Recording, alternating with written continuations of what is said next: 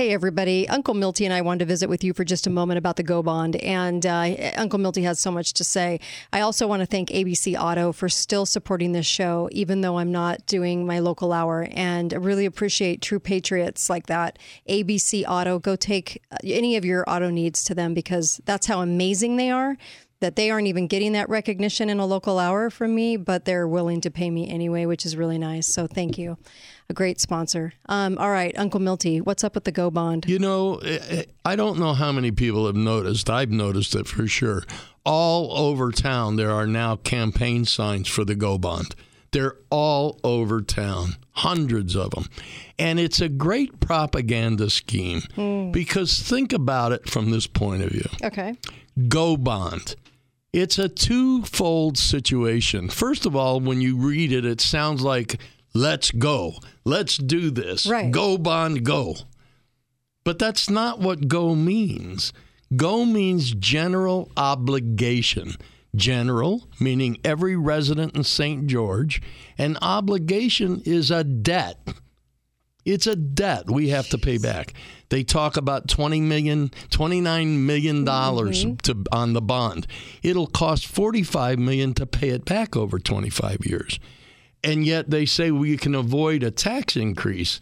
I think that amount of interest over 25 years is a pretty good sized tax increase myself. Is it really that? Are we going to destroy the city if we don't build five new parks today? why don't we just put this off for another year? We have enough and, parks. Yeah, I think we do. I mean, we have lots of parks that are empty most of the time. Why do we need five new parks? Yeah, it would be great if you can afford it. But if you have to borrow $29 million to do it, then you can't afford right. it. The other thing is is that a lot of that money they say is going to go to refurbish some of the other parks. When they built the other parks, didn't they plan that there was going to be future maintenance needed in those parks? Or did they just say, well, we'll wait until we really need it and then we'll borrow the money? This is getting out of hand. These people have mismanaged this city for so long, and, and parks, recreation, and trails eh, needing that kind of money in today's market is absurd. Yeah. It's absolutely absurd.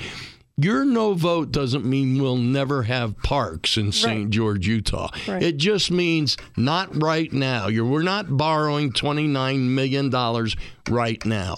That's all your no vote means. You're not voting against parks. You're not voting against trails. You're voting not right now. And you're voting not right now, right? Because you just voted for parks. You voted for these things to happen when they voted that budget through. Yep. And the budget is half a, over a half a billion dollars with tons of parks included. So we've already been there, done that. So now to ask for five more parks, now I wonder where the money's really mm-hmm. going, what's really happening with this. There's a lot of questions that should be asked about that. And uh, you're taxing yourself.